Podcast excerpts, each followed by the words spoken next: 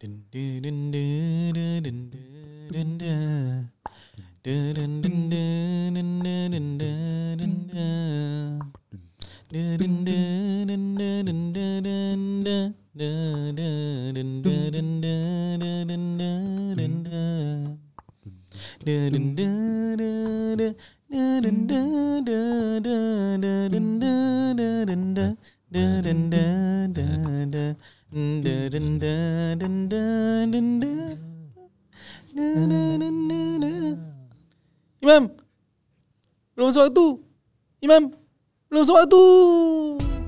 Oh, Allahu Akbar. Itu adalah uh, takbiratul ihram yang uh, biasa dilaungkan.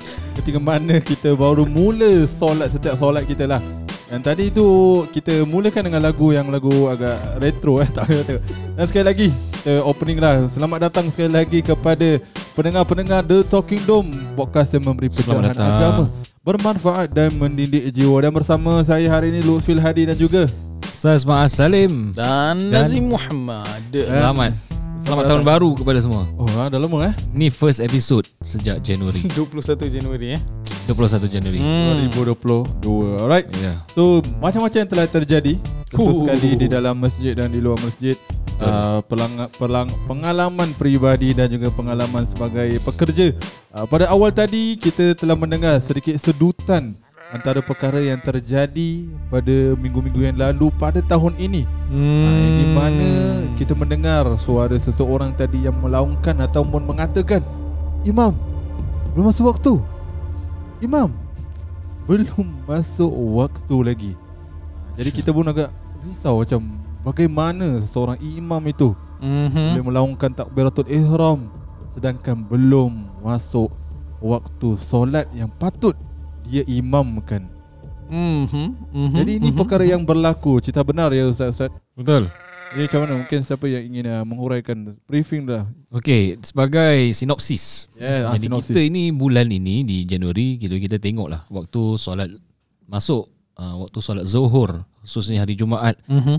uh, Lewat lah Sudah lewat. Betul. Lebih kurang 1.18 1.19 hmm. Uh, Jadi seperti biasalah Kita uh, Laksanakan solat lah uh, Jumaat lah solat Jumaat. Jumaat lah Okay Bagi sesi yang pertama. Betul Kebetulan Okay Ha. dia dia lebih kepada Okey. uh, situasi yang kita berada Mm-mm. kini.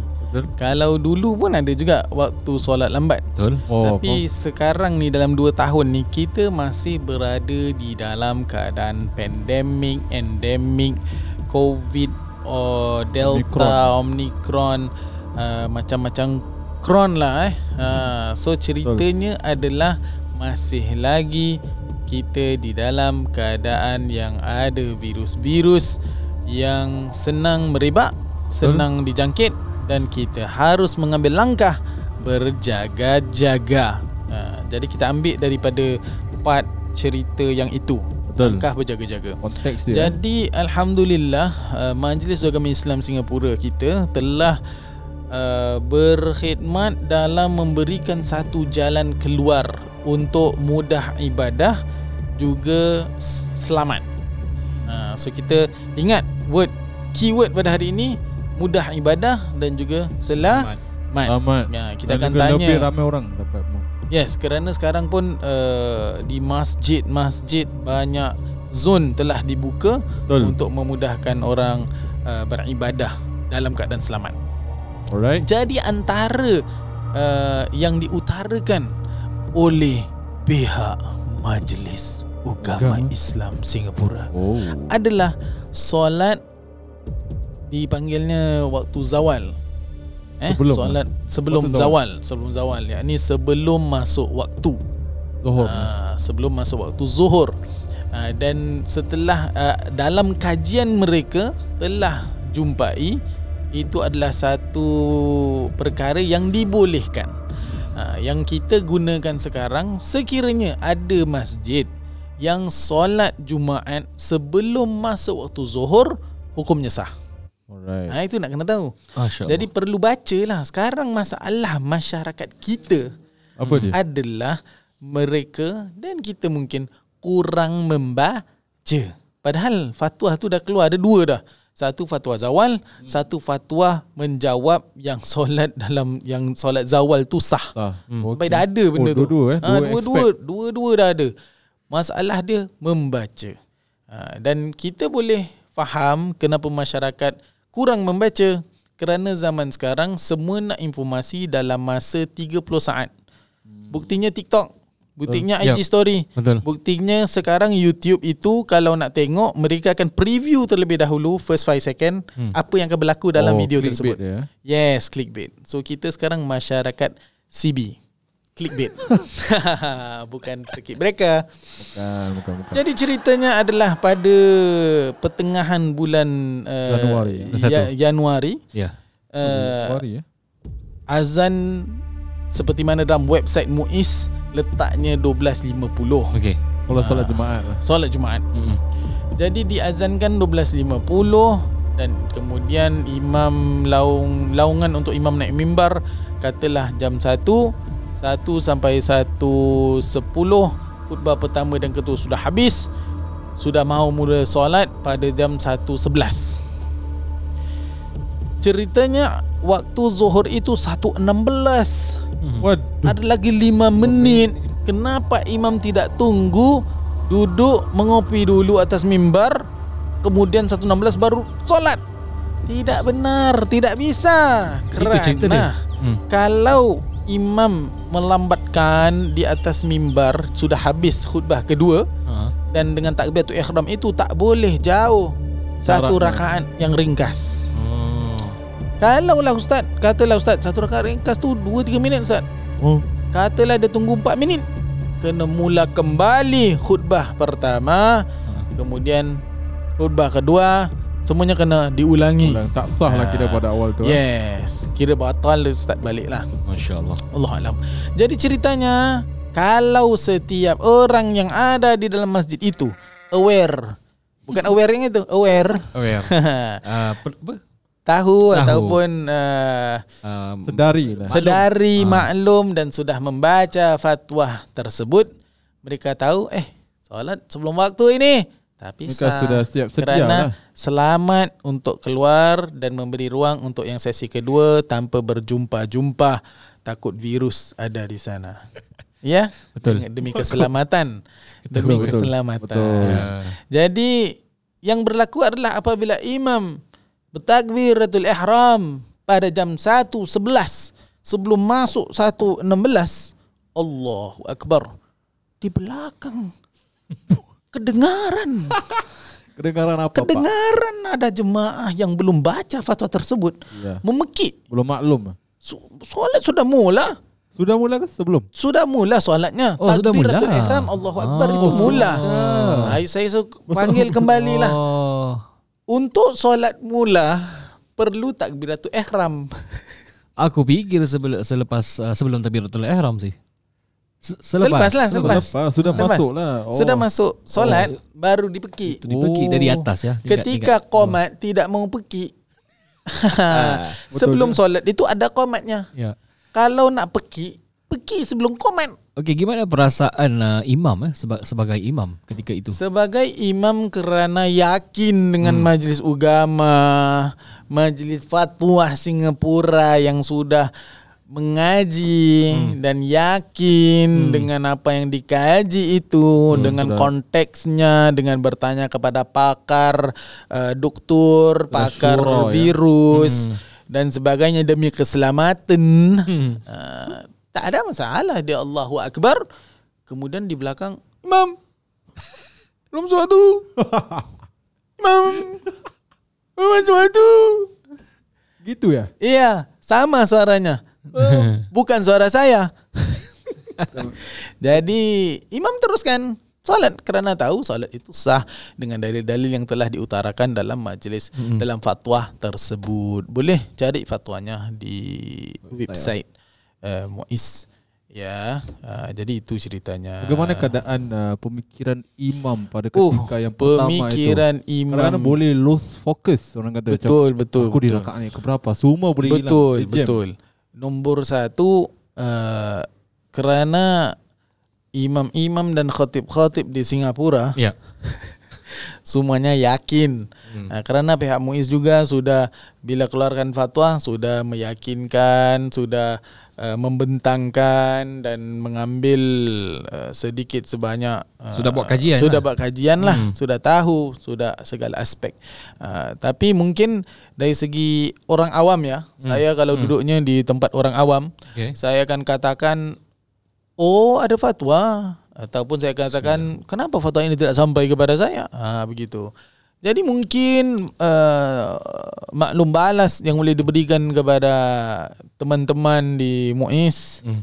ataupun di Office of Mufti Ya. Boleh, boleh, boleh. Apanya? uh, untuk Cadangan menyam- umum ya? cadangannya Ya. apabila mau sampaikan sebuah fatwa jangan saja di Salam TV Salam SG Salam SG.tv Ya.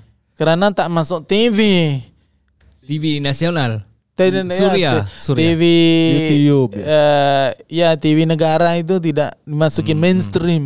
Uh, TV mainstream tidak masuk. Ataupun sarananya adalah untuk uh, berikan saja job itu kepada The Talking Dome. Kemudian sampaikan kepada yang semua senang. Orang boleh driving boleh dengar. Ya, boleh duduk boleh dengar. Tak payah tunggu boleh uh, dengar lagi recordingnya. Di platform-platform yang Ah, berbeza. Ya betul Boleh nanti panggil. The Talking Dome Akan sampai ke bakul. Betul. ke ke Wisma Gelang Serai Amin, untuk amin. sampaikan uh, Gunakanlah uh, Kita sedia membantu uh, On costnya nantilah email saja Ah, eh, ongkos boleh bincang. Ya Boleh bawa bincang bincang. Tak ada masalah Budgetnya banyak Kita tahu Satu Kedua Okey. Sebagaimana kita tahu pe, Penerimaan masyarakat Betul. Hmm. Mudah dengan media Hmm. Media Sosial. Eh, Bukan. Media, Media television media apa namanya? Perdana. Mainstream lah. mainstream ah. media mainstream buktinya lihat saja tentang cerita di hari Tok Kadi di TK Udah lama. Tok Kadi saja ceritanya lama apa tajuknya Kisah, ki- Kisah, Tok kisah. Kadi. Tok kisah Tok Kadi Ah, boleh saja ambil kita tiga orang satunya Beto tak ada masalah jadi pelakon satunya Ah, ya Baik, kemudian dimainkan di di kaca TV Surya Mm-mm. Pikirlah sendiri bagaimana mau sampaikan semua kita mau pikir bacanya sebenarnya kepada kita. Ha, jadi itulah. Ha, Betul. jadi kan kerana itu lebih sebagaimana kita tengok cerita tersebut uh, kisah Tok Kadi. Mm-hmm. Allahumma salli ala sayyidina Muhammad. Uh, mudah dan isu-isu yang dilalui oleh Hmm. Tok-Tok Kadi dimainkan di sana dan mereka pelajari perkara yang baru. Ha. So hakikatnya kita nak paksa orang baca, orang tidak baca. Betul. Harapkan sosial media tak semua yang follower. Mm-mm. Jadi teruskan dengan bila mainkan di mainstream, mereka boleh cut masukkan dalam sosial media. Betul, sama Bolehkan juga. itu ini dan Double lah. sebarnya. Betul. Semua saya mau fikirkan susah lah. Susah ini. Boleh boleh diperbaiki lah, diperbaiki masa Iya, depan.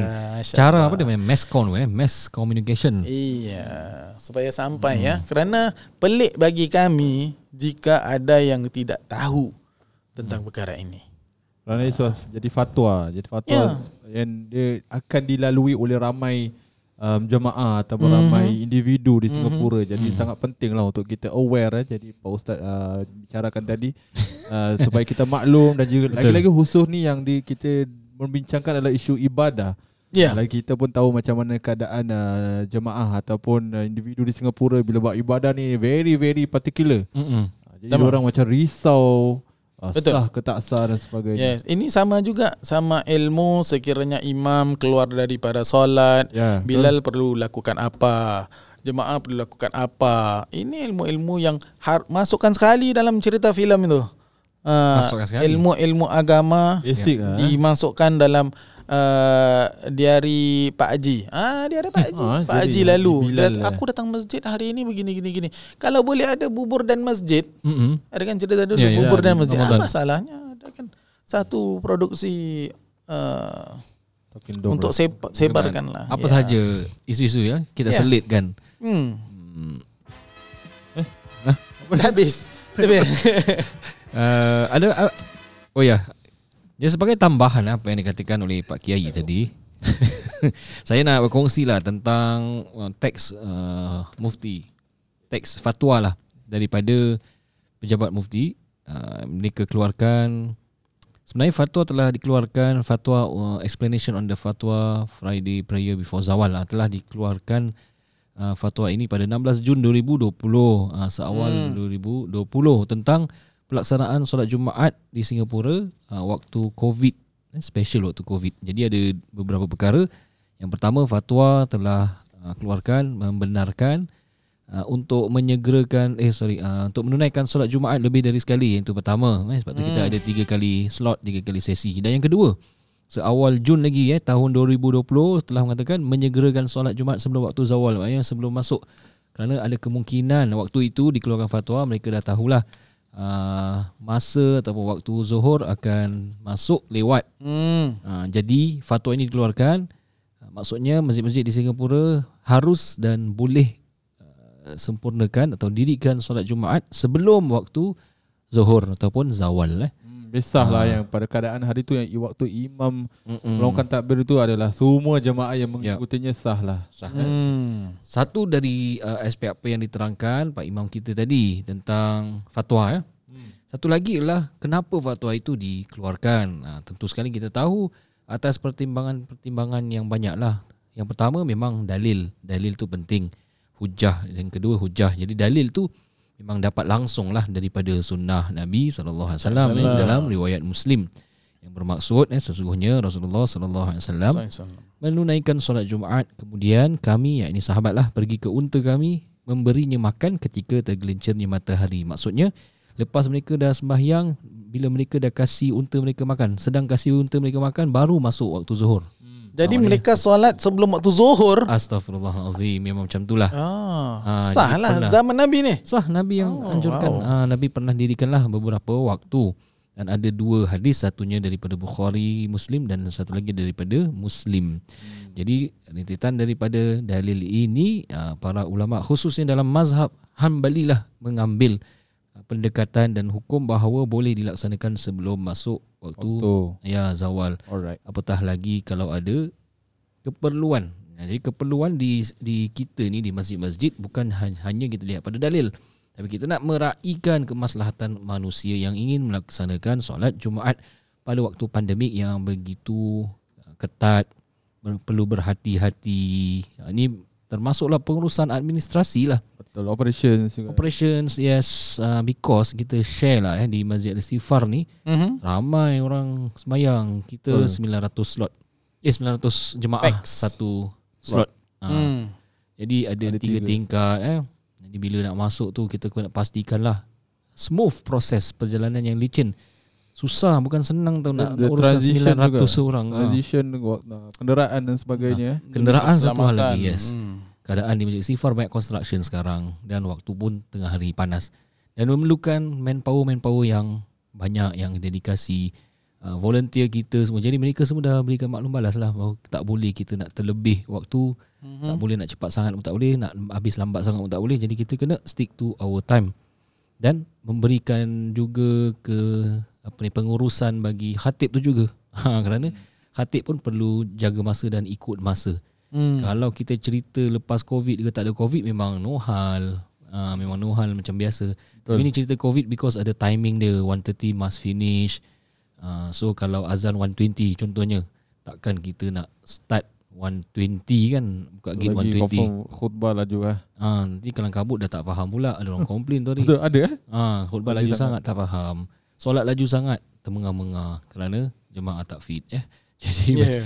Uh, lepas tu nak balik lagi kan Transition Betul, between first and second sesi, sesi tu memang bertembung banyak Jadi kita kena permudahkan urusan semua orang Bukan sahaja jemaah yang datang Tetapi bagi pekerja-pekerja masjid Hmm. Sukarelawan InsyaAllah lah Nah itu di antara uh, Orang kata Sebab, eh. ground lah uh. Betul. Ni dari satu pun kita cuba yang saya nampak juga perkara ni adalah untuk meraihkan lebih ramai jemaah untuk datang ke masjid. Hmm. Kalau tak boleh je kita memang stick to satu sesi. Mm-mm. Tak payah nak buat tiga Betul. sesi. Kita pun tetap Yes. nak open Hmm. to more people untuk uh, berpeluang lah. Ini pun Hmm. saya rasa kita untuk mengajak juga yang mungkin uh, ada sebab ada juga masih yang saya jumpa-jumpa Ah. orang luar ke apa masih eh dah boleh booking lah sekarang dah bu- kena booking lagi mak dia dia macam masih tak clear dia punya administration of Ya, macam ya, booking ya. jemaat Betul. dah boleh ke tak saya tak tahu tu nak conversation ke apa lah tapi So- kalau macam ah, tak tahu ke dah tak Ah. payah Kalau So, macam banyak standardized sangat. Betul. timing tu Satu perlu bagi orang yang kerja juga Kita Betul. Betul. sekarang dah 50% semua dah workplace dah, dah ramai tu orang pergi kerja. Hmm. Jadi bayangkan kalau waktu tu berubah-ubah. Lagi 2 minggu tukar. Oh, Maknanya oh, nak betul. kena minta Yes, off yes, yes. ke nak kena balik cepat. Oh, Uh, tak- tak sorry style boss. juga. uh, next week uh, I have to move uh, ni lah early. Why? Because timing cepat. Oh, ya Dia betul. tu lambat. Lepas tu lagi 2 minggu cepat kan macam eh why not untuk masa ni lah kan. Ini sementara je temporary measure. Biar standardkan time. Maknanya 12.45 atau 12.50 azan. Betul, betul. Uh, 1.30 keluar. Jadi semua ada planning ah planning. Betul. Hmm. Itu kita juga kira kita meraihkan memahami konteks lifestyle Ya, lah orang di betul. Singapura. Bukan sahaja kita nak Memang betul kita juga ingin priority atau prioritize agama tapi kita juga perlu titik beratkan uh, cara kehidupan kita untuk meraihkan dan mengajak lebih ramai lah untuk mengamalkan Islam di Singapura ini insyaAllah right? Jadi ada cara cakap pasal cara kehidupan eh. Hmm. Mungkin ada orang yang sekarang ni pun tengah apa tengah nak suruh terima uh, new lifestyle. Okey lah tu lah. Ah. Alright, tu episod Ah, kadang ya, banyak masih sikit saja eh. Ah. push Ah, sedikit kehi- kehidupan ah, baru, campaign ataupun uh, ideologi lah Hmm, yang hmm. kita mereka ingin masukkan di dalam Singapura ini insyaallah yang Hmm, masih betul boleh diterima atau masih belum diterima Hmm, hmm, hmm, kita hmm. cuba huraikan eh kalau kita ada masa episod akan datang insyaallah terima kasih sekali dulu. lagi kerana sudi mendengar Do Talking Dome moga episod kali ini memberi sedikit pencerahan agama yang akan bermanfaat dan mendidik jiwa kita untuk menjadi muslim yang baik di Singapura ini insyaallah InsyaAllah. Allah. Terima kasih. Assalamualaikum warahmatullahi. Wabarakatuh.